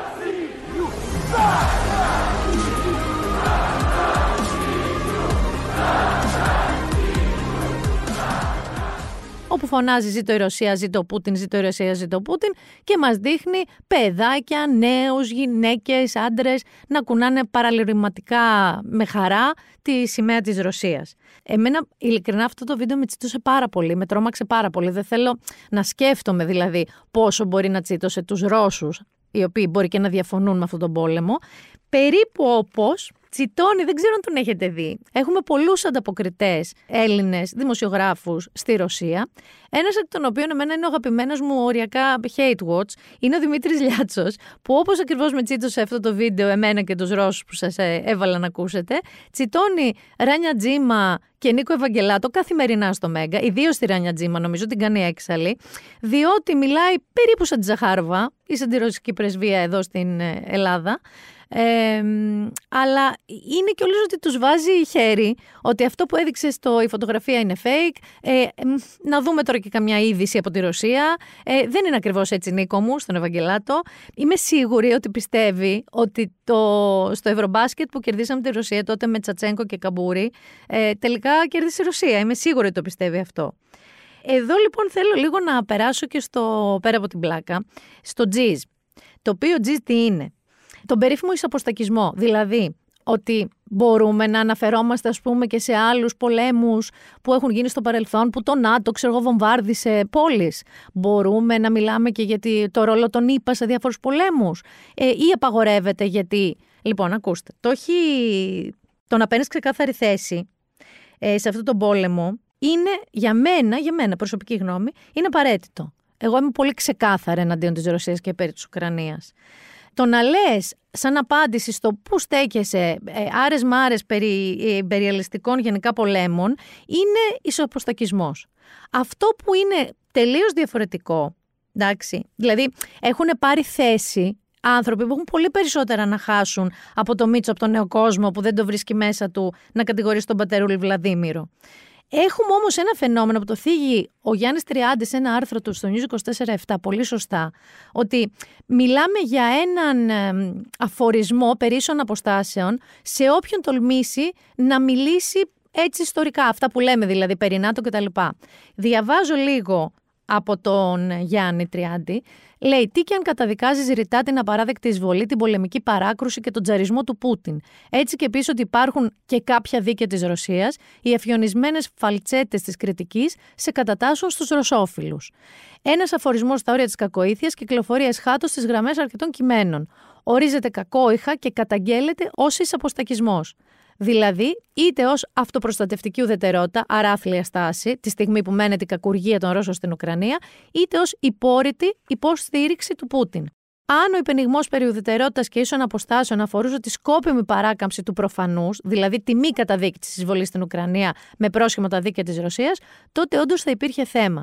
Αυτό που λέει στην πραγματικότητα ο Γιάννης Τριάντης είναι ότι όταν έχεις πάρει θέση, δηλαδή όταν έχεις πει ότι ναι, είμαι υπέρ της Ουκρανίας, είμαι εναντίον αυτής της ειδικής επιχείρησης, όπως την περιγράφει ο Πούτιν, έχεις κάθε δικαίωμα να μπορείς να μιλήσεις και για παρελθούσες καταστάσεις, ιδίως αν είσαι δημοσιογράφος είναι πολύ OK να μπορείς να συγκρίνεις κοινά χαρακτηριστικά παρεμφερών πολέμων ή σειράξεων. Αυτό που δεν είναι OK όμως, και εδώ ε, μπαίνω εγώ και το ίδιο λέει ο Γιάννης Τεριάδης σε κάθε του παράγραφο, είναι ότι δεν μπορεί το ναι αλλά το ΝΑΤΟ, ναι αλλά οι Ηνωμένες Πολιτείες να είναι η απάντησή σου όταν ας πούμε βομβαρδίζεται ένα νοσοκομείο, όταν βομβαρδίζεται στο και ένα σπίτι, όταν πέφτει νεκρός έστω και ένας πολίτης, ένα παιδί η απάντησή σου δεν μπορεί να είναι ναι, αλλά στη Σερβία. Θα πρέπει η απάντησή σου να είναι είναι φρικτό αυτό που κάνει ο Πούτιν στην Ουκρανία, αλλά και τότε συνέβαινε αυτό ή αλλά συμβαίνει και αυτό. Δεν μπορεί να περιμένεις ότι απλά λέγοντας ναι, αλλά το ΝΑΤΟ είσαι ok. Όχι, εκεί δεν είσαι ok. Εκεί για μένα δεν είσαι ok. Απλά είναι μια καλή στιγμή αυτή και δεν είμαι και σίγουρη πως θα το, τι αποδοχή θα έχει βρει ο Γιάννης Τριάτζης για αυτό το άρθρο, αλλά έχει ένα δίκιο. Πάρε θέση, συνόποια μεριά πιστεύεις εσύ ότι πρέπει να σταθείς και μετά άρχισε τα ναι μεν αλλά και γενικά τους υπεριαλιστικούς πολέμους. Λοιπόν, ε, να α, βάλουμε και ένα ευτράπελο εδώ πέρα που έγινε μέσα σε όλη αυτή την ιστορία. Λίγο θα σας βάλω σε ένα με άλλο, με υπουργό εξωτερικών αυτή τη φορά Βρετανίδα, η οποία βρέθηκε με τον Νικοδένδια και η οποία έγραψε το εξής στο Facebook. The UK and Greece are united in condemning Putin's barbaric invasion of Ukraine and isolating Russia on the world stage. Δηλαδή ότι το Ηνωμένο Βασίλειο και η Ελλάδα είναι ενωμένοι στην καταδίκη του Πούτιν και της βαρβαρικής ας πούμε εισβολής του στην Ουκρανία κτλ. Και συνεχίζει και λέει I offered, Νίκος Βέρτης, my condolences for the deaths of ethnic Greeks in Ukraine. Λίγο για σένα αγαπημένη μου Liz Truss. Δεν θα βρεις αλλού αυτό που είχαμε Λάθος σου για ό,τι εμείς δεν ζήσαμε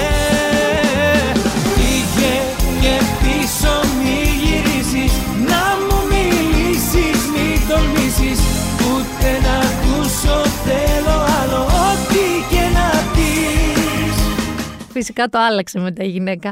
Αλλά ήταν τόσο αστείο ότι ο Υπουργός Εξωτερικών έγραψε όλο αυτό σε φωτογραφία με τον Νίκο Δένδια, αλλά τάγκαρε τον Νίκο Βέρτη. Το άλλαξε η γυναίκα, αλλά πραγματικά ήταν ένα πράγμα που μέσα σε όλο αυτό το χαμό με έκανε λίγο να γελάσω. Όπως ένα άλλο πράγμα αγαπημένο που με κάνει και γελάω λίγο, ε. Θυμάστε που λέγαμε ε, αυτό το φανταστικό είδος των γεωπολιτικών αναλυτών που έτσι ευδοκίμησαν, μετεξελίχθηκαν θα έλεγα από επιδημιολόγους. Έχουμε νέο είδος, Γιάννη. Stop the press. Έχουμε στρατιωτικούς αναλυτές. Διότι κάποια στιγμή οι γεωπολιτικοί τελείωσαν. Πώς είναι; Πώς είναι που έχουν σπουδάσει γεωπολιτικές επιστήμες και επιστήμες ας πούμε, τέτοιου τύπου; Σου λέει τι να κάνουμε τα κανάλια, δεν μπορούμε να βγάζουμε συνέχεια τους ίδιους και οι άνθρωποι είναι επιστήμονες, έχουν και δουλειές. Στρατιωτικοί αναλυτές, μεγαλύτερη η πισίνα από όπου ψωνίζουν. Γιατί, Γιατί κάθε ένας απόστρατος, οποιοδήποτε, υπολογαγός Νατάσα, κάθε ένας απόστρατος είναι δυνάμει στρατιωτικός αναλυτής. Δηλαδή δεν έχει καμία σημασία αν ο άλλος άνοιξε και έκλεισε την καριέρα του στην Τρίπολη, θα αναλύσει το πώς τα στρατιωτικά ρωσικά, ας πούμε, τάγματα κινούνται προς το Κίεβο. Εντάξει. Δηλαδή, πραγματικά τη Βιτίνα, τη Τσερνίχη. Δεν έχει καμία διαφορά. Ε, και επίσης θέλω να σου πω ότι κάποιοι, αυτοί που πραγματικά είναι έτσι πιο βαρύς απόστρατοι, έχουν πίσω και κανένα παράσημο. Έχουν, μερικοί δεν έχουν τίποτα. Έχουν ε, αυτό, εικόνες Παναγίας, ε, άσχετα πράγματα. Πάντως έχουμε πολλούς στρατιωτικές αναλυτές. Αν ζορίζεστε με τη γεωπολιτική ανάλυση, αλλά παίζατε μικρή ρίσκ, το θυμάσαι το ρίσκ, έπαιζες, Ιρκούτς και όλα αυτά. Λοιπόν, αν παίζετε ρίσκ, μπορείτε να αρχίσετε τη στρατιωτική αυτή τη στιγμή ανάλυση στο, στο Twitter και στο Facebook. Και μπορεί να μιλάμε για όλες αυτές τις καταπληκτικές ιδιότητες. Και εγώ να σας κουνιέμαι εδώ πέρα και να σας λέω τις γνωμάρες μου, ενώ για να περάσω στατιστική 1 και στατιστική 2 στα ΜΟΜΟΕ, στο καποδιστριακό, έφτιασε αίμα και έφτιασε αίμα και ο κύριος Παπαθανασόπουλος ε, σοκ, ότι θυμήθηκα το όνομα του καθηγητή μου τώρα. Ε, εντάξει, δεν έχω περάσει COVID, δεν έχει συρρυκνωθεί ο εγκέφαλος. Κύριε Παπαθανασόπουλο, αν το ακούσετε, γεια σας. Θυμάστε πόσο εύκολα δεν πέρασα στατιστική 1 και στατιστική 2.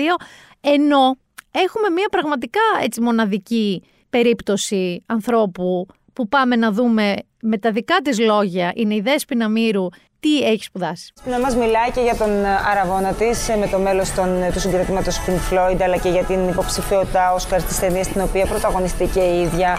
Έχουμε αναλύσει όλα αυτά τα ωραία της ζωής της. Στο διάλειμμα, βέβαια, εμείς ξεκινήσαμε την κουβέντα ε, για την αποστολή στον Άρη που είχε συζητήσει κάποια στιγμή το ενδεχόμενο να είναι ένα μέλος από την αποστολή που θα πάει στον Άρη. Ήταν κάτι ε, που είχε πει και σε εμάς, σε μια συνέντευξη που είχε παραχωρήσει σε εμάς. Όπως είπα και στο διάλειμμα, εγώ τελείωσα πλανητική αστρονομία, δηλαδή το πτυχίο μου είναι αυτό.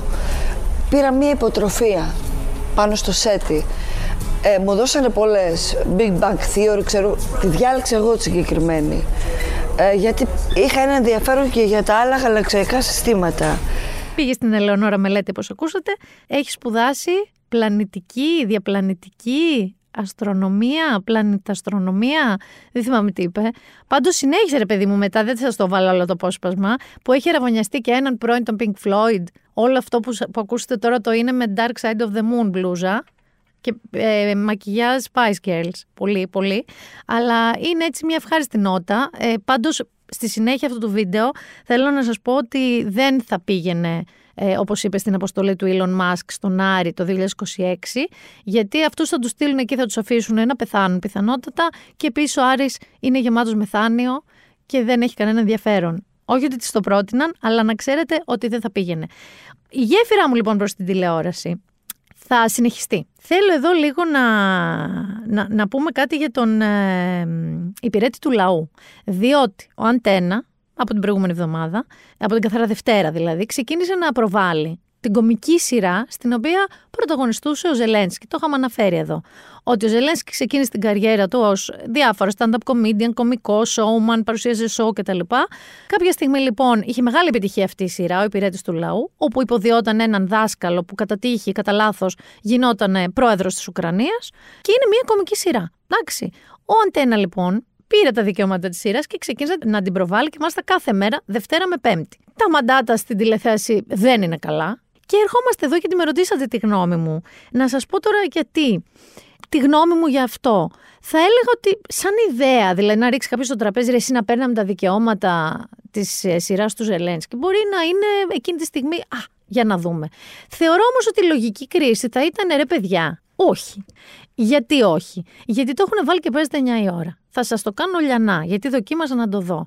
Είδα λοιπόν τις ειδήσεις των 8. Στις ειδήσεις των 8 είδα το Ζελένσκι να κάνει εκκλήσεις στον κόσμο, να, να είναι σε καταφύγια, να κάνει βιντεάκια, να μιλάει στους Ουκρανούς, να δείχνουν βομβαρδισμούς στην ε, Μαριούπολη, στο Κίεβο, ε, το blackout στο Τσερνόμπιλ, Χριστέ μου θα δούμε δεύτερο season του Τσερνόμπιλ που γράψε και ο φίλος μου Αλέξανδρος. Ε, και όλα αυτά και καπάκια, διαφημιστικό διάλειμμα και ο Ζελένσκι κομικός. Είναι στην καλύτερη αμήχανο.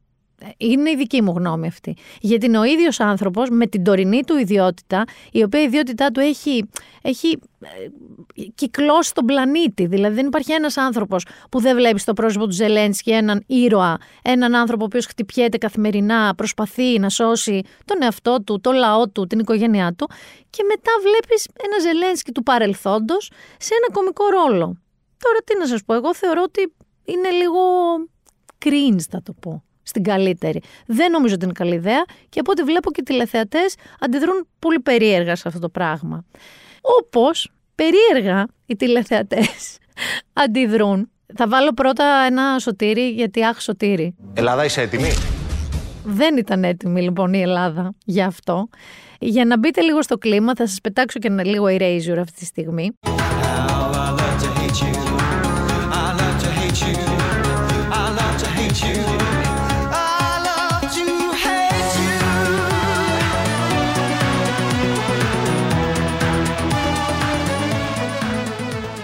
Διότι ο Μπόμπενα είναι το απόλυτο, αλλά όταν λέμε το απόλυτο εννοούμε το απόλυτο, love to hate. Love to hate watch θα έλεγα.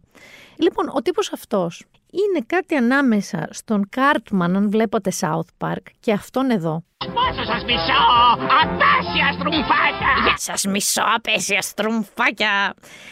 Είναι λίγο Βασιλάκης Καήλα. Είναι συνέχεια στην κλαούνα που έκλεισε το μαγάζι του, που τον έχει χτυπήσει η ζωή, η μοίρα, το ένα το άλλο. Έχει πτυσσόμενα χρόνια υπηρεσίας και προπηρεσία. Δηλαδή, πότε είναι 30, πότε είναι 20, πότε είναι 40, πότε είναι 30, πότε είναι 20, πότε είναι 40. Κυρίως όμως έχει ένα μαγικό χαρακτήρα. Δηλαδή, πραγματικά είναι κλαούνας, είναι ανακατόστρας, είναι υπερψεύτης, είναι. Δεν ξέρω τι. Αν είχα έναν ορισμό του τοξικού, αλλά και στα όρια της διαταραχής πια ανθρώπου, είναι τούτος εδώ.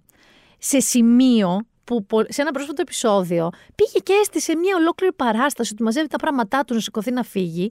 Κουβάλισε, δηλαδή πραγματικά καθόταν και δίπλωνε μπλούζες. Έβαλε τις βαλίτσες, έσυρε τις βαλίτσες στο σαλόνι, τον κοίταγαν οι συμπαίχτε του τύπου Φεύγεις, τι γίνεται, και αφήνει κάτω τις βαλίτσες του και αρχίζει να λέει: Αν θέλετε πόλεμο, θα έχετε πόλεμο. Εγώ δεν φεύγω ποτέ. Μιλάμε τώρα του τρελού κανονικά. Έγινε έξαλλος μέχρι και ο Ηλίας Μαμαλάκης, θα σας έλεγα, ο οποίος ε, είχε πάει καλεσμένος σε μία τη πρόσφατε δοκιμασίες, που είναι ένας άνθρωπος με σίγουρα εμπειρία στη τηλεόραση, σίγουρα εμπειρία στη μαγειρική, μεγαλύτερη από τον Μπόμπενα, και με μια πολύ ευγενική, ένα πολύ ευγενές προφίλ, ένα πολύ μιλίχιο έτσι χαρακτήρα. Ο οποίος λοιπόν έγινε έξαλλος με αυτόν τον Δημήτρη Ταϊρίδη, για να μην τον λέμε Μπόμπεν όλη την ώρα. Ε, και ο οποίος ο Ηλίας Μαμαλάκης έγραψε το εξής. Παρακολούθησα σχολαστικά το χθεσινό επιστό- επεισόδιο του Masterchef. Είδα μια τρομακτική τοξικότητα εκ μέρους του διαγωνιζόμενου Δημήτρη ή Μπόμπενα, όπως αυτό αποκαλείται, εκμεταλλευόμενος τη φήμη της ταβέρνας της μητέρας του. Και συνέχισε, λέγοντας ότι η τοξικότητα που εκπέμπει είναι καταστροφική. Εμπέζει τους νεαρούς άπειρους παίχτες που μεταξύ μας στερούνται εμπειριών και δημιουργεί ένα κλίμα χιδαίας αντιπαλότητας, κάνοντας στρατηγικές ανύπαρκτες και χαλώντας τη θετική ενέργεια του συνόλου. Ακόμα και οι κριτές αρνούνται να τον ακούσουν και να εμπλακούν στο αρνητικό κλίμα, γιατί όμως έτσι; Δείχνει να είναι ένας καλός μάγειρας που μπορεί να μαγειρέψει και να είναι υποψήφιος νικητής, τι χρειάζονται όλα αυτά; Και συνεχίζει λέγοντας: Προτείνω στην παραγωγή να τον μαζέψει. Και κυρίως να σταματήσει τα τοξικά βίντεο με τη γνώμη του και την ολοφάνερη εχθρότητα προς τα πάντα. Γιατί δεν είναι προς του παίχτε του. Είναι προς το σύμπαν το ίδιο. Θα μπορούσε να είναι ο Dr. Evil. Θα μπορούσε να είναι ο Pinky και ο Brain μαζί. Είναι όλοι αυτοί μαζί βασικά. Αν μπορούσε, λέει, θα καθαρούσε τους κριτές να γίνει αυτός κριτής στη θέση τους. Προφανώς. Αλίμονο όσους βρεθούν μαζί τους στην ίδια κουζίνα, κατέληξε. Προφανώς δεν βρέθηκαν πολύ μαζί στην ίδια κουζίνα, γι' αυτό και έκλεισε το εστιατόριο που είχε. Γενικά δεν, θε- δεν ήθελα να μπω σε αυτή τη διαδικασία, αλλά εγώ επειδή βλέπω Masterchef, αλήθεια δεν παλεύεται ο τύπος. Δηλαδή, όταν είχε πρώτο-πρώτο στι οντισιόν, ήμουν από αυτές τις ηλίθιες που σουσούνιζα, γιατί θυμήθηκα το μαγαζί του που έτρωγα στην Κεσαριανή και λέω: Κοίτα τον ανθρωπάκο τι έπαθε, κοίτα να δεις τώρα αυτό και η μοίρα τον πέταξε στο Masterchef. Και αυτό, ο τύπος ήταν hold my beer. Λοιπόν, Κυρία Μαμαλάκη, τώρα μεταξύ μας δεν πιστεύω ότι η παραγωγή θα μαζέψει τον Μπόμπενα. Πιστεύω ότι ο Μπόμπενα όσο γίνεται θα μείνει, διότι είναι αυτό που λέγανε οι Razor νωρίτερα στο τραγουδάκι που σας έβαλα, είναι love to hate you.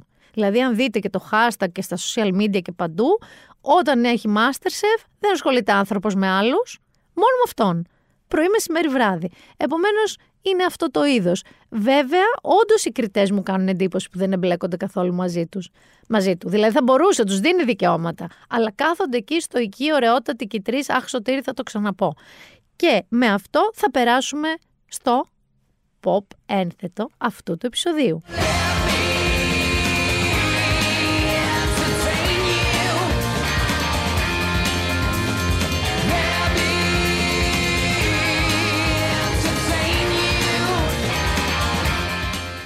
Λοιπόν, δεν θα προσπαθήσω να σας κάνω να νιώσετε καλύτερα, διότι και το κλίμα το σηκώνει, όλη αυτή η εντάρα και η καταχνιά έξω, ειδικά όσοι είστε από μπελόκηπους και πάνω, ίσως και να χιονίζει.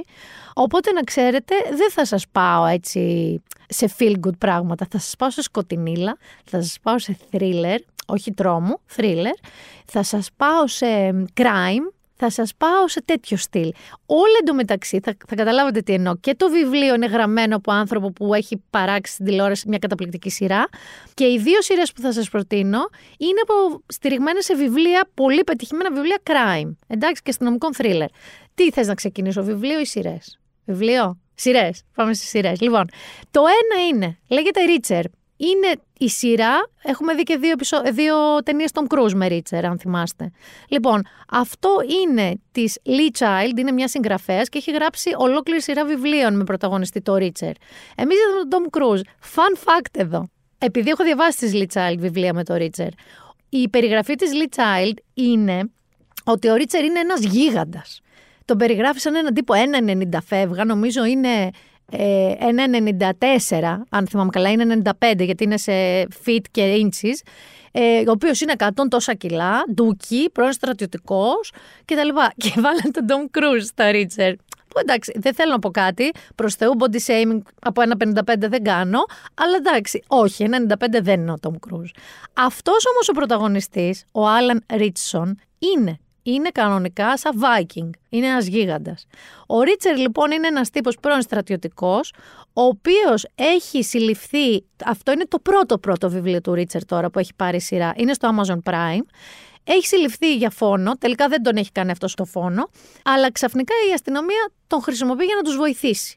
Ε, οι καταστάσεις περιπλέκονται πάρα πολύ, έχει πάρα πάρα πολύ, μου θυμίζει Steven Seagal, δηλαδή έχει MMA, έχει, πώς το λένε, Krav Maga, έχει πολλές μάχες, πιστολίδια, εντάσεις. Και ενώ στην αρχή θα σας πω, στα ένα-δύο πρώτα επεισόδια λες, έλα μωρ τώρα, είναι λίγο beef αυτός. Λίγο ξέρεις, ογκώδης τύπος, χωρίς ταλέντο. Δεν είναι κακός καθόλου. Και η ιστορία έχει layers, έχει ανατροπές. Σκεφτείτε ότι στο IMDb, όσοι λα- λαμβάνετε υπόψη σας τη βαθμολογία του, έχει 8,3, που είναι πολύ για το IMDb. Ρίτσερ, λοιπόν, να ξέρετε, κορίτσι, ότι θα σας αρέσει, γιατί θα σας αρέσει και ο τύπος, θα σας αρέσει και αυτός ο Άλαν Ρίτσον, αλλά και η υπόθεση, αγόρια θα ενθουσιαστείτε. Θα ενθουσιαστείτε. Ρίτσερ στο Amazon Prime.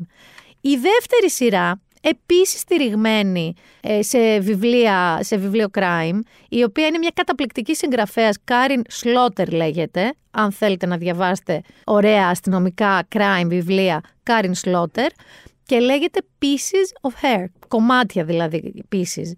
Είναι στο Netflix, υπάρχει αυτή τη στιγμή. Παίζει η καταπληκτική Τόνι Κολέτ. Εγώ αυτή τη λατρεύω. Θεωρώ ότι είναι τεράστια ηθοποιός και θεωρώ ότι ακόμα δεν, δεν έχει λάβει την αναγνώριση που της αξίζει. Ε, η υπόθεσή του είναι όταν λέει ένα απόγευματινό έτσι σαβατιάτικο ε, επίσκεψη με τη μητέρα της σε ένα εμπορικό κέντρο π- ξεσπάει μια ασύλληπτη βία σε αυτή την επίσκεψη. Μία λοιπόν ε, νέα γυναίκα καλείται να αλλάξει τελείως ό,τι ήξερε για τη μάνα της. Στην ουσία είναι αυτό με τη μάνα της το ζητούμενο ε, της Τόνι Κολέτ.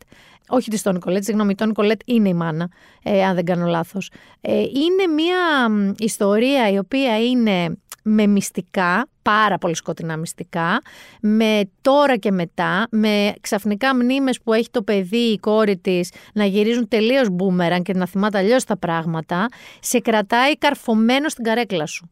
Δηλαδή είναι ξαφνικά μία κόρη ανακαλύπτει ότι η μάνα όχι απλά δεν είναι αυτό που ξέρει, είναι κάτι πάρα πολύ πιο σκοτεινό από αυτό που ξέρει. Pieces of Hair Netflix, εντάξει, και ε, Reacher Amazon Prime. Είναι αυτά τα δύο. Αν δεν κάνω λάθος, το Reacher πρέπει, το Reacher πρέπει να είναι καμιά δεκαριά επεισόδια και το Pieces of Hair να είναι μια 8, 9, κάπου εκεί, αν δεν κάνω λάθος. Που σημαίνει ότι από σήμερα που το ακούτε εσείς και για τις τρεις μέρες που θα είστε σπίτι με κρύο, και τα δύο τα προλαβαίνετε. Τώρα, για όσους αγαπάτε βιβλία, πάλι θα σας πάω σε crime. Αυτό είναι αγαπημένο σκανδιναβικό νουάρ, είναι το σκληρό καλοκαίρι, είναι του Hans Rosenfeld, ο οποίος Hans Rosenfeld, το διάβασα τώρα και στο One Man, είναι ο τύπος ο οποίος είναι σεναριογράφος, συγγραφέας και δημιουργός του τηλεοπτικού Bron, του The Bridge, αν το θυμάστε. Μια ε, πολύ ωραία σειρά. The Bridge, ψάξτε το αν δεν το έχετε δει. Λοιπόν, αυτός τώρα έχει γράψει αυτό το βιβλίο, το οποίο λέγεται Το σκληρό καλοκαίρι. Σας διαβάζω λίγο την υπόθεσή του. Η Χάνα Βέστερ, μία μεσήλικη αστυνομικός στην απόμερη βορεινή πόλη της Χαπαράντα, βρίσκεται μπροστά στο χάος. Όταν ανθρώπινα λείψανα βρίσκονται στο στομάχι ενός νεκρού λύκου, η Χάνα ξέρει ότι αυτό το καλοκαίρι δεν θα μοιάζει με κανένα άλλο. Τα λείψανα σύντομα οδηγούν σε μια αιματηρή δοσοληψία ναρκωτικών στα σύνορα με Φιλανδία. Πώς όμως κατέληξε το θύμα στο δάσος έξω από τη Χαπαράντα και πού είναι τα ναρκωτικά και τα λεφτά; Η Χάνα και οι συνάδελφοί της ξεκινούν εξονυχιστική έρευνα. Ο χρόνος είναι λίγος και δεν είναι οι μοναδικοί που ερευνούν. Όταν η μυστηριώδης και θανάσιμη Κάτια είναι πολύ με γυναικείους χαρακτήρες εμφανίζεται, απροσδόκητα και βάναυσα γεγονότα αρχίζουν να συσσωρεύονται. Μέσα σε λίγες μόνο μέρε, η ζωή στη Χαπαράντα έρχεται τα πάνω κάτω και η Χάνα, η αστυνομικός, έρχεται αντιμέτωπη με το παρελθόν της. Λοιπόν, σε κάλυψα, είσαι ωραίος με σκοτεινά και δύο σύριαλ. Το Ρίτσερ δεν είναι τόσο σκοτεινό, είναι, αλλά το Pieces of Hair είναι πιο σκοτεινό και το βιβλίο Το σκληρό καλοκαίρι. Και αν βγείτε από το σπίτι, έχω να σας προτείνω και μια πολύ ωραία έκθεση που θα κρατήσει για λίγες μέρες, οπότε τώρα το Σαββατοκύριακο ό,τι προλαβαίνετε. Πρόκειται για μια έκθεση φωτογραφίας που είναι του Κοσμάκου Μιανού, ενός καταπληκτικού νέου Έλληνα φωτογράφου, γεια σου Κοσμά μου, και της ActionAid. Έχει καθηλωτικά πορτρέτα γυναικών που αφηγούνται την ιστορία τους και παρακινούν τον επισκέπτη όχι μόνο να θαυμάσει αυτές τις εικόνες, αλλά και να τις ακούσει. Τώρα, ο Κοσμάς μαζί με την ActionAid ταξίδεψαν σε Νεγάλη, Νεπάλ, αλλά και στην Αθήνα, αλλά και στο Λίβανο και έχει κάτι συγκλονιστικά γυναικεία πορτρέτα, τα οποία κιόλας πολλούνται για να ενισχυθεί η δράση της ActionAid. Εγώ τρελάθηκα, ε, όλοι έχουν τρελαθεί με ένα κορίτσι από το Νεπάλ, με κάτι τεράστια πράσινα μάτια. Εγώ τρελάθηκα με ένα κοριτσάκι από τη Σενεγάλη. Αξίζει τον κόπο και σας το λέω, είναι σε η επιμέλεια η- της έκθεσης, ε, είναι της οικαστικού επιμελήτριας Μαρίας Κουμιανού. Και θέλω εδώ να σας πω λοιπόν ότι αυτή η έκθεση έχει διάρκεια λίγες μέρες, Δηλαδή είναι μέχρι και την Κυριακή που μας έρχεται, 13 Μαρτίου. Είναι ανοιχτά από τις 11 το πρωί ως τις 9 το βράδυ. Είναι στον υπόγειο πολυχώρο ω2 του Οδείου Αθηνών. Είναι δωρεάν η είσοδος. Οπότε αν βγείτε και βολτάρετε προς το κέντρο παρά αυτόν τον καιρό, είναι ε, μια πολύ καλή κίνηση να περάσετε να δείτε την έκθεση του Κοσμάκου Μιανού μαζί με την Action Aid, το κοίταξέ με, άκουσέ με.